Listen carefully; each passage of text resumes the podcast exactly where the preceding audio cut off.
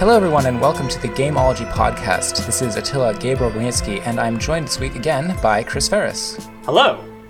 And this week we're going to be talking all about the sort of early real time strategy scene. This is going to be talking about uh, Command and Conquer franchise, uh, the Warcraft franchise, which Chris, you know a bit more about than I do. Um, yes.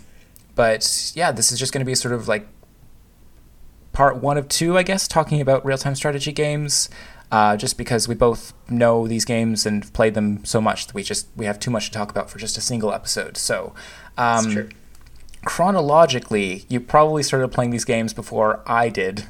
Yes. Just because of the uh, difference in years between us. Not that significant, but still. Um, what was the first game that you had in mind that you want to talk about? Well, the very first game that I ever remember like seeing was when I was like in grade school and uh, I saw a friend of mine playing StarCraft, uh, and I think Brood War, the expansion pack, had just been released, and so I was like, I was like less than ten years old at the time, um, and so like my parents were not keen on me starting to play all these games that are you know have have lots of blood and death, and mm. uh, you know the '90s was a very very different time when it came to uh, violence in video games.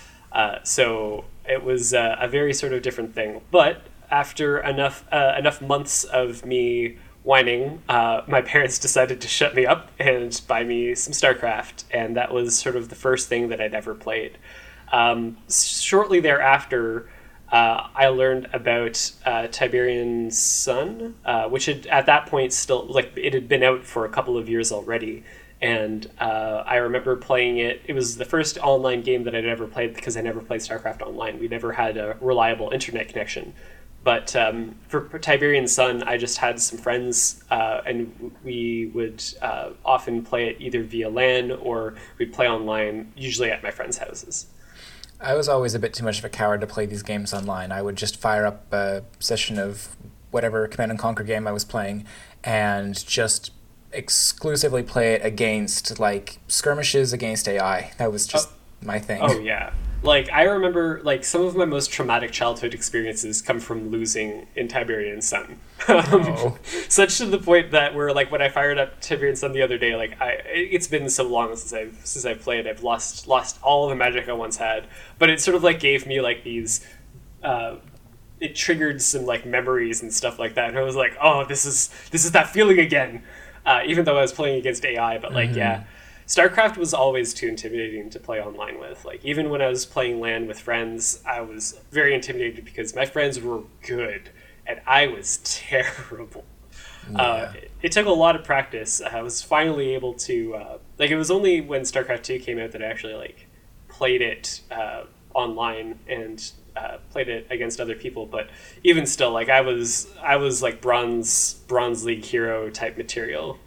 Okay, I don't really have any point of comparison. Um, is that like sort of high enough to be ranked, but not very high ranking? Uh, I think that bronze league is sort of like the lowest tier. Um, oh. uh, Bronze League Heroes is a series by Husky Starcraft. It's amazing uh, I, I, it hasn't been like it's a, it's a series that ended I think a while ago, and I, I think Husky Starcraft isn't doing much anymore. But uh, Bronze League Heroes is basically a bunch of low level players who don't know what they're doing, um, you know, fighting at each, fight, fighting each other. But it's always funny because because neither player knows how to play the game really, or like is very inept at it. Um, it's just really funny to sort of watch them scramble to like mm. play the game properly. I could make a politically incorrect joke here, but I'm not going to. Uh, anyway, moving on. I yeah, I I think it's interesting that like growing up, you know, I had a Nintendo, other people had Sony or Xbox. Um, I grew up playing Command and Conquer. I always sort of felt like you know, in a very real way, the franchises were competing with one another, but I demonstrated my loyalty by only playing the Command and Conquer franchise until StarCraft 2.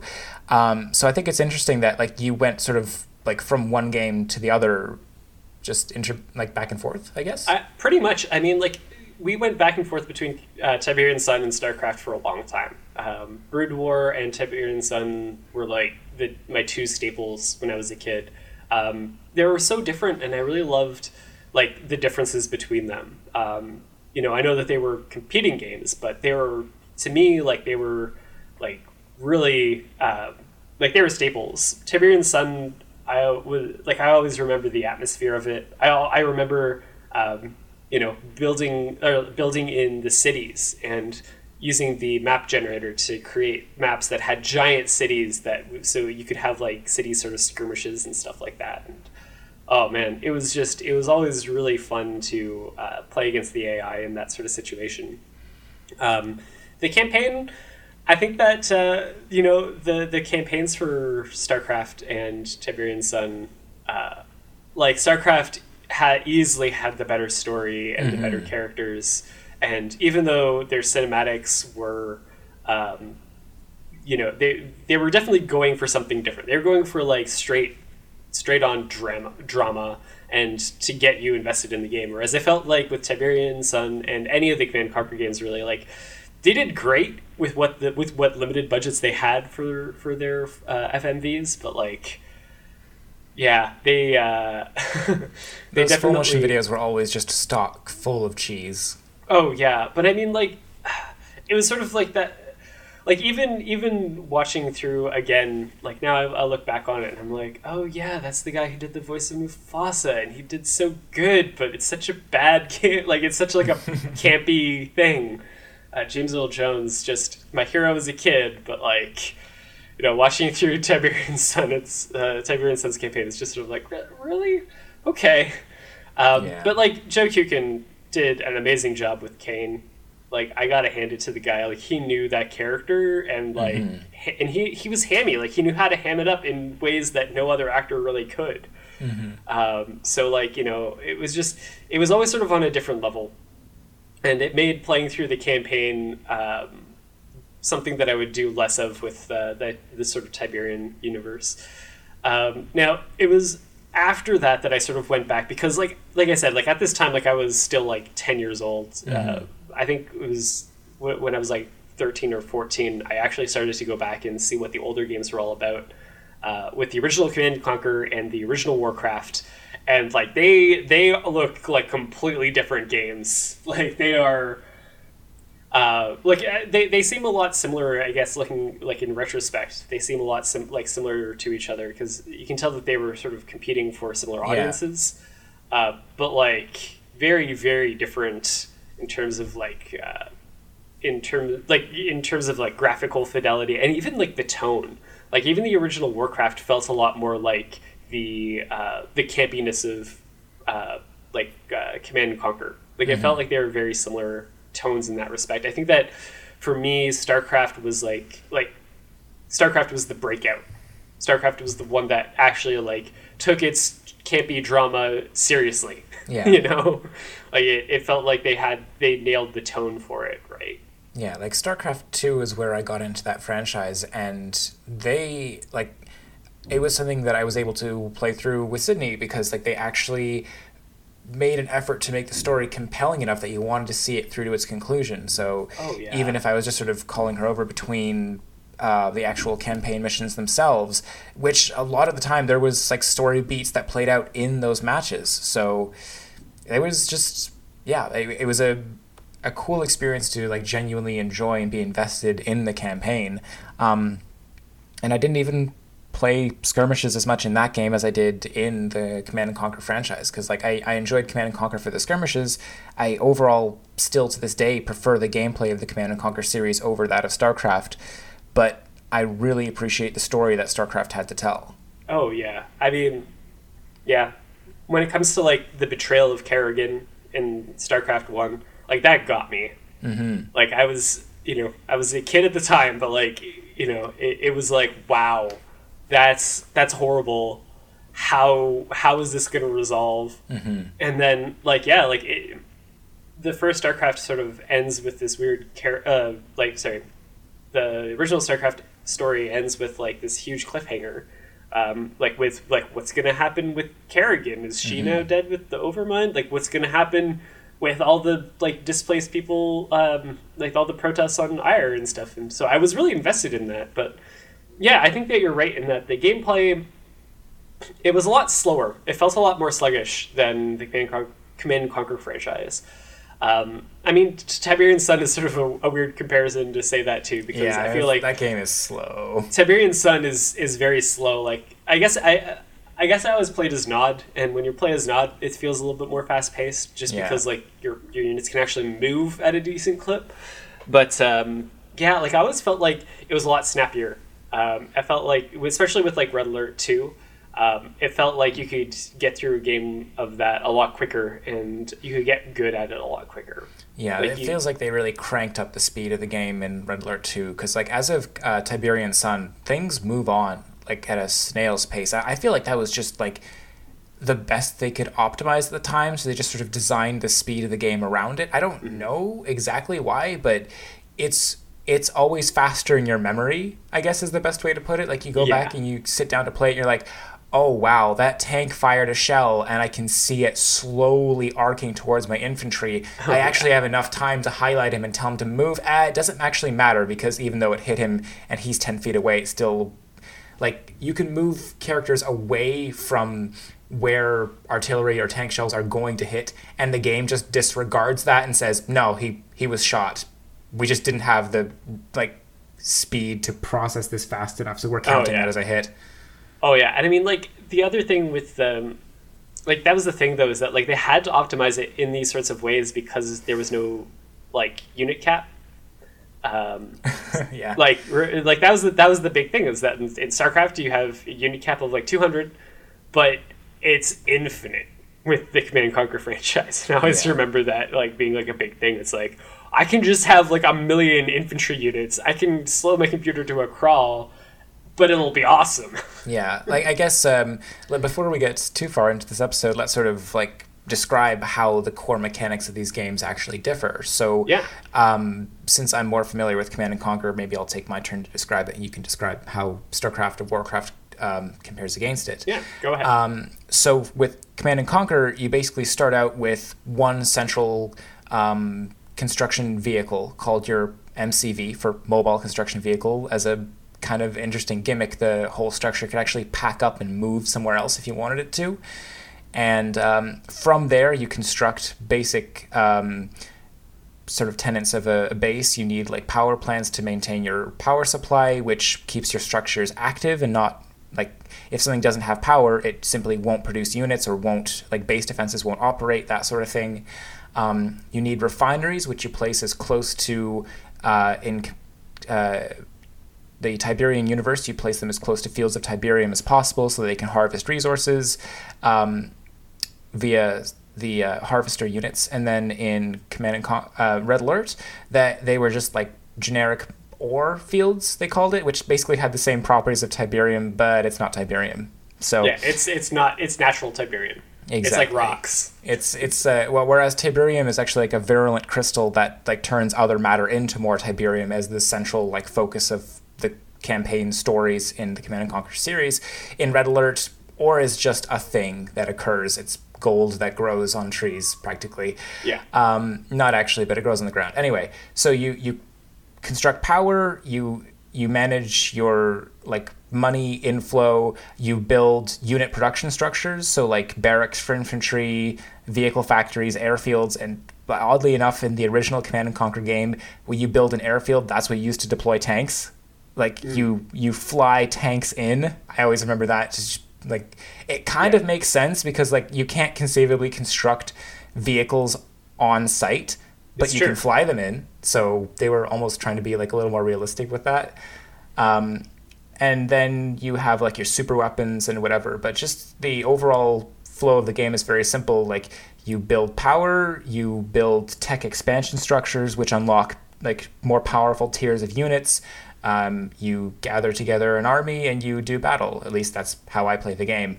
Uh, I know usually you're supposed to drop multiple unit production structures, and there's all kinds of different strategies, of course, that you can approach. Like there's no set build structure you have to follow.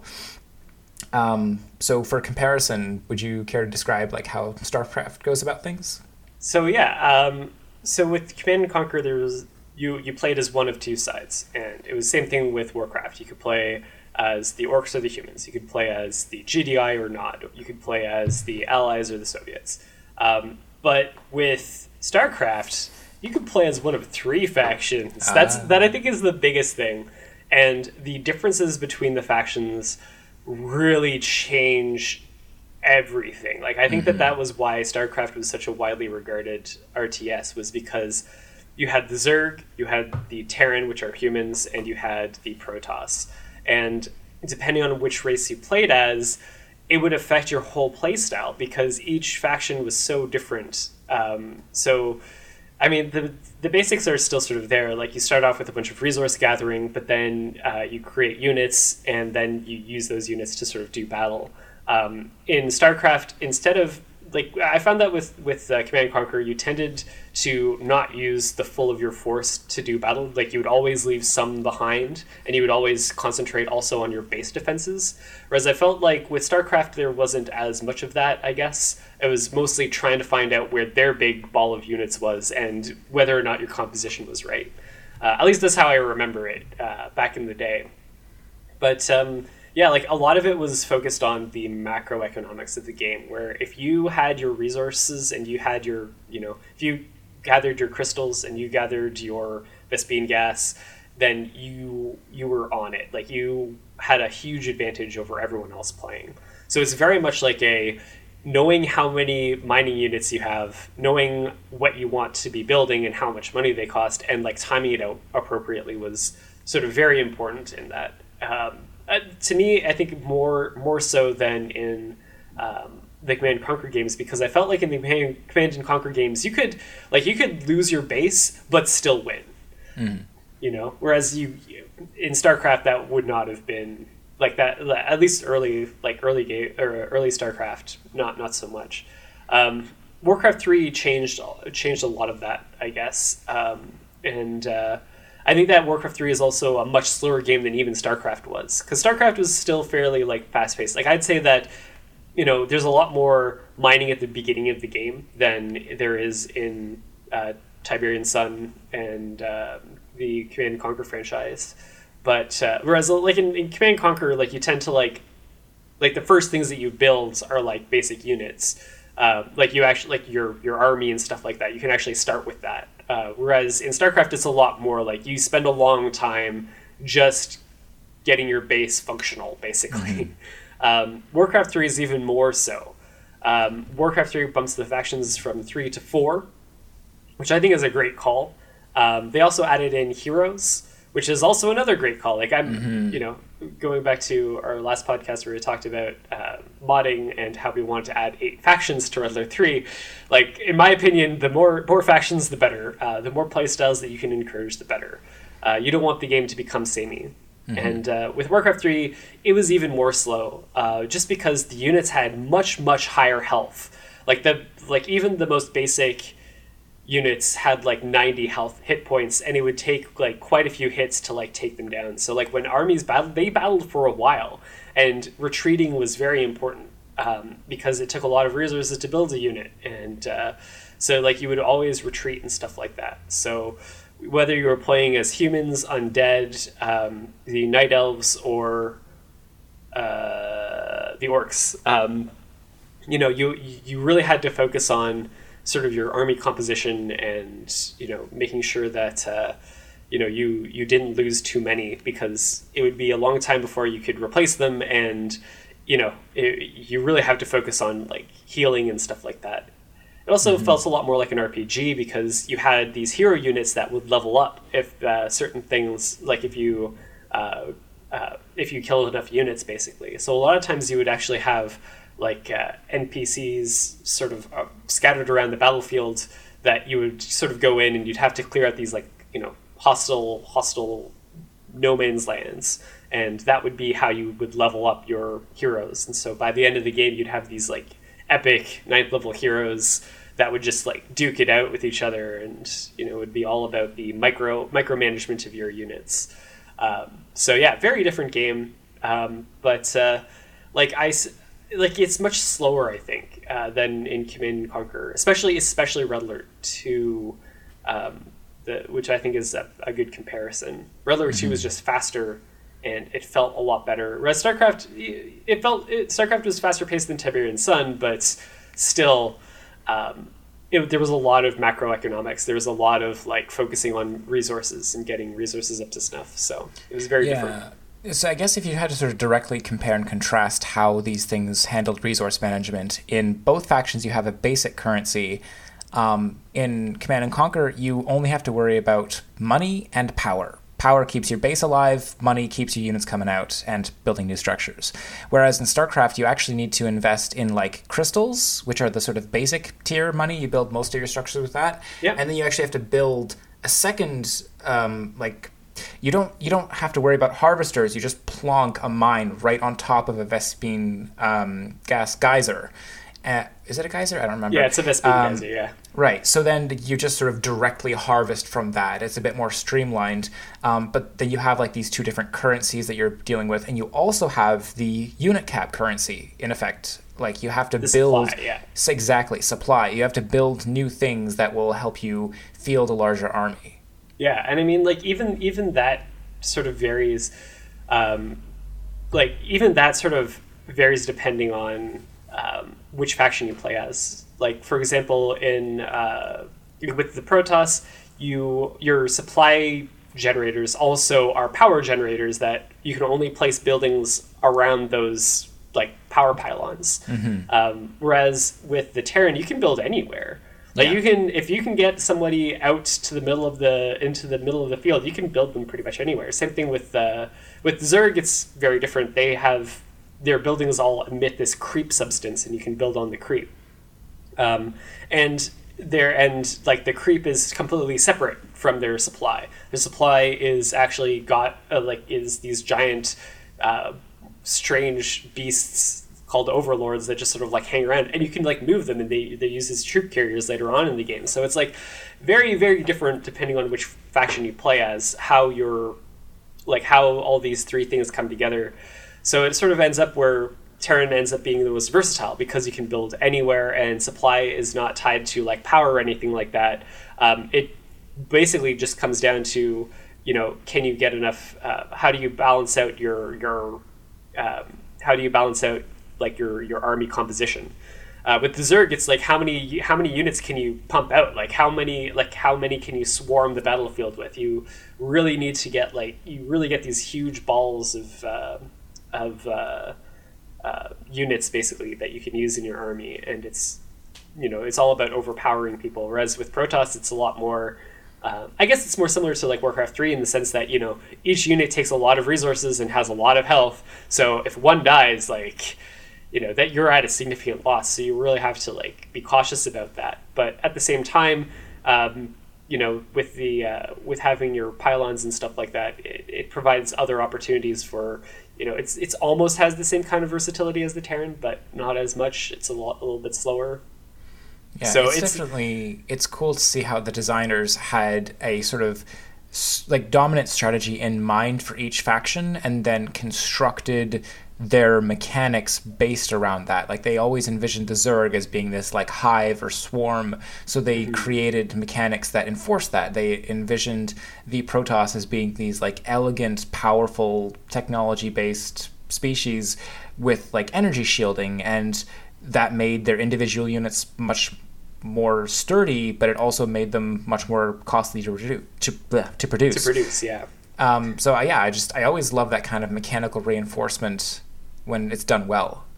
Oh yeah, and I mean it fits in very well with the story too. Like they came up with really good, like it, it really fits in with the aesthetics. It really fits in with the lore. Uh, it felt very cohesive. Yeah. So um, yeah, I think Red Alert Two is probably a game that we both played a lot about, and we've only kind of briefly touched upon it. So is there anything that you wanted to say in particular about that? It's about as far as we're going chronology wise. Sure. Um, so Red Alert Two is actually a game that uh, I played less than Tiberian Sun and less than StarCraft, but it's still one of the ones that like when I when I went back and played through the the rest of the series, uh, because like because I started playing at a uh, like I started playing video games entirely around the time that Red Alert Two was released. Like it took me a while before it was sort of on my radar, I guess. Um, it was just a different time. So when I went back and started playing through it, it really did feel like I was going back and playing through like a sort of updated StarCraft that had a little bit better graphics and it, everything. I remember being so vibrant um, and a lot more like colorful compared to like Yeah. the grays and the the greens. Like I remember like Tiberian Sun to me was like really glowy, lots of cool lighting effects, but like very like muted. Like you were playing in wastelands the whole time. Yeah. And same thing with StarCraft. You were playing in wastelands the whole time. Even like the jungles in StarCraft didn't really feel like jungles. They felt like wastelands with trees. Yeah. But uh, you know, it. I think that with Red, Red Alert Two, they really stepped things up. Like you're still playing in wastelands, but they were like tundra wastelands that were very like vibrant blues, and all the units and stuff had very like vibrant reds and stuff like that. So I remember it very uh, as being a very colorful, colorful game in comparison. Um, same thing with the gems and the gems mechanics. Like they were so bright. It was like, yes, I found them. like, yeah, I so really let's explain that real quick because they they had they had gems in Red Alert One as well, and they in Tiberium they have green Tiberium, which is the normal stuff, and blue Tiberium, which is the special stuff. Oh, Both yeah. convert to currency, but just at a much higher rate. Like gems, I, I feel like it was like double the value, if not more. Um, to have a harvester full of gems as opposed to a harvester full of regular ore. And uh, I always remember like they, they put like special color icons to indicate what a harvester's carrying capacity was, and it was always a big deal to expand out to the place where you could get gems because they didn't naturally occur close to your starting base. Right. So it was a nice way to sort of encourage players to like, hey, you really have to con- have control of the battlefield to win this. You can't just like plonk down in your starting area and build up from there. Yeah, it's true. So I guess uh, for my part, playing Red Alert 2, that was a game that I had been like looking forward to and anticipating. After playing um, Command and Conquer, the ori- uh, Red Alert, the original Red Alert, and then Tiberian Sun, uh, Command and Conquer Red Alert 2 was like the first game that I owned my own copy of. The other ones I was just playing my brother's or stepbrother's copies of. And um, my mom got so sick of hearing the voiceovers for Oh, like yeah. building construction complete because I, I, I played the expansion uh, Yuri's Wrath where they added a third faction to that game Oh right. and um, I really liked playing as Yuri because he had a mobile refinery which was this insane innovation for his faction where rather than having a harvester that had to go all the way out to a field and then do the harvesting come all the way back Yuri's entire refinery could just pack up like the mobile construction vehicle, move to where you wanted it to, and then redeploy.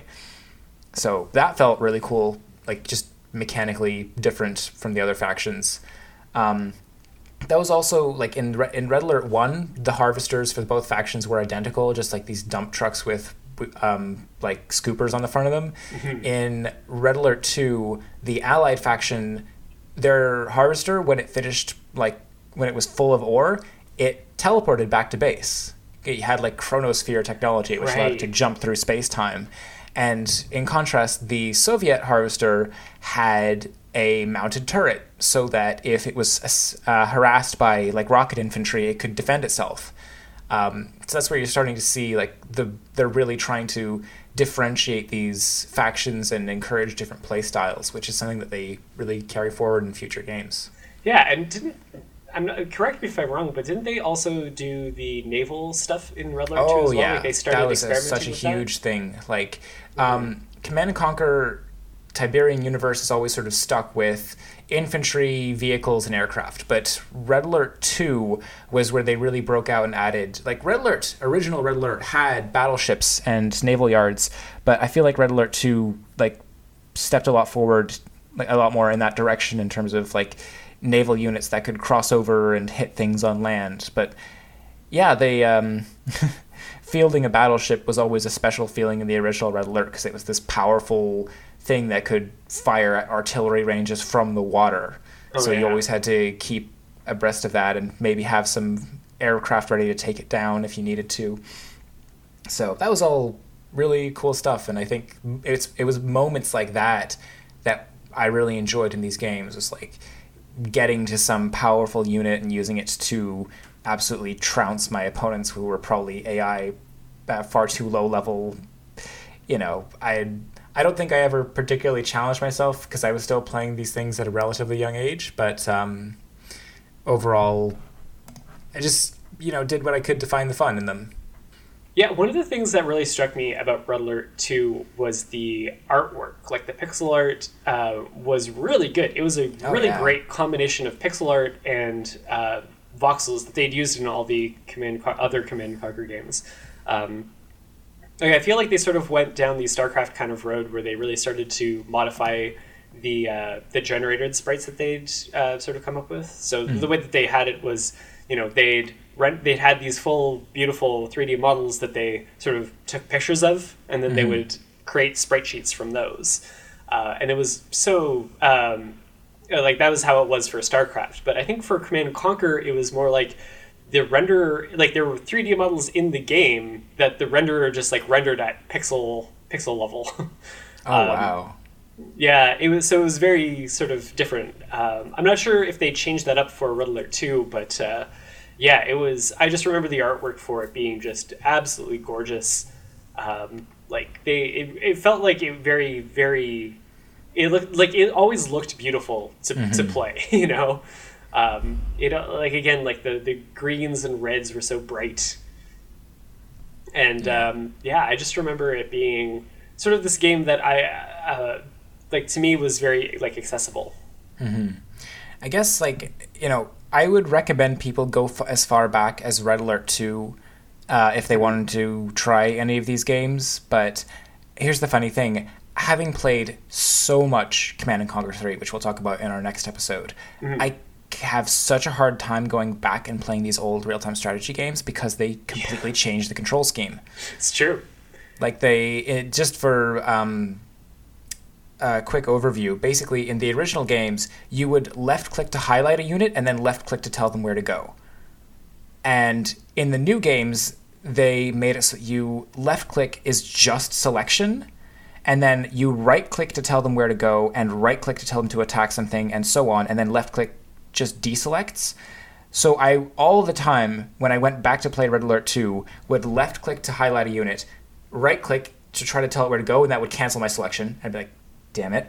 I would try to highlight it again, tell it where to go by left clicking, and then left click to try to dismiss it, and then tell it to go there instead of like, ah. so it's Yeah. one of those things where if you're approaching strategy games with no previous like experience, you're not going to get tripped up by it because you don't expect things to work a different way. But if you're if you've played more modern games and you try to go back to these, you're going to find them tricky to play. Yeah, they're going to be pretty slow, and they're going to be they're going to like yeah, the, all the all of the controls are going to be a little bit different. But I think that it's it's very interesting because you can sort of see the end of this era. Like mm-hmm. Red Alert Two, I think was like the one that really pushed its engine the most. Like you can tell that it like all the Command and Conquer games have engines that are very similar to each other. Like you tell that they had sort of progressed along this this path with it. But I feel like you know by the time that they get to Red Alert, like you can tell that they're really like getting to the end of of. of they're really pushing the the envelope for what this engine can do, and uh, it you know it's hard to sort of see where it can go from there, and um, you know with with a lot of other games coming out at the time because it came out just a year before. Uh, yeah, Red Alert Two came out just a year before Halo came along, and uh, this sort of the console craze started to get going, and there was a lot of a lot more 3D games sort of coming out. So a lot of times, like even though the pixel art was really good, um, like it was still it was still like overshadowed by other things sort of coming along, and the competitive scene for Red Alert Two never really stuck around because they everyone seemed to be playing Brood War instead Yeah. The StarCraft uh, StarCraft expansion. So um, I feel like it was sort of at this point uh, that was it did was Westwood owned by EA at this point? It would have been like around this time that they yeah. I think it's one of those things where Westwood, like, I'm pretty sure EA published Red Alert 2. Um, it wasn't like until um, Command and Conquer 3 and uh, Red Alert 3 where EA was like in full ownership of the um, of the studio. But I am just double checking really quickly. Uh, publisher for Red Alert 2. Hmm. Doesn't actually. It just says the developer was Westwood. Uh, I don't Uh, see yeah, the developer was here. Westwood, but it was uh, like um, because they turned it they turned Westwood Studios into Oh yeah, EA publisher LA. was EA. That's why they've got the uh, they've got the big EA logo front and center on RA2. Yeah, exactly, exactly. So they they published it, but I mean after that they sort of turned Westwood Studios into an EA company. Like they called they, they turned it from being Westwood to EA Los Angeles. Yeah. and uh, it was sort of like I, to me that was sort of like when uh, like I can see I can totally see the people at Westwood being like, man, like we we have we have to compete with these other big RTSs and stuff like that. We also have to compete with like trying to get people to play computer games on a computer that like you know um, and playing real time strategy games and not shooters and stuff like that. And so I felt like at this point like they needed a big ally, and EA was like a big uh, was a big deal at the time. You know, it was Yeah. It, it sort of still had a good reputation at that point. but uh, I'm sure we'll get to talking to to this sort of more Oh, later yeah. on. But uh, yeah, you could tell that you know at this point it was it was sort of like the beginning of a long and painful end. Yeah, But, and uh, it's uh, so it's the end of an era, and it's going to be the end of this podcast. Mm-hmm. So we'll talk more about the sort of, I guess, what you could call modern RTS games in our next episode. Um, for now, Chris, where can folks find you? Yeah, so uh, again, I've sort of ramped down on my modding capabilities, but uh, if you still want to check out some of my past work, you can go to uh, and find me on ModDB. Um, you can also check out my animation work at uh, chrisferes.com. And for me, you can find me, as always, on my website at bluishgreenproductions.com, where you can submit user feedback, be it questions or comments about the show. You can also follow me on Twitter at bluishgreenpro, or my personal handle, Attila Gabriel. Chris, thanks so much for coming on, and Oh, uh, we'll see you all again soon, hopefully. Bye bye.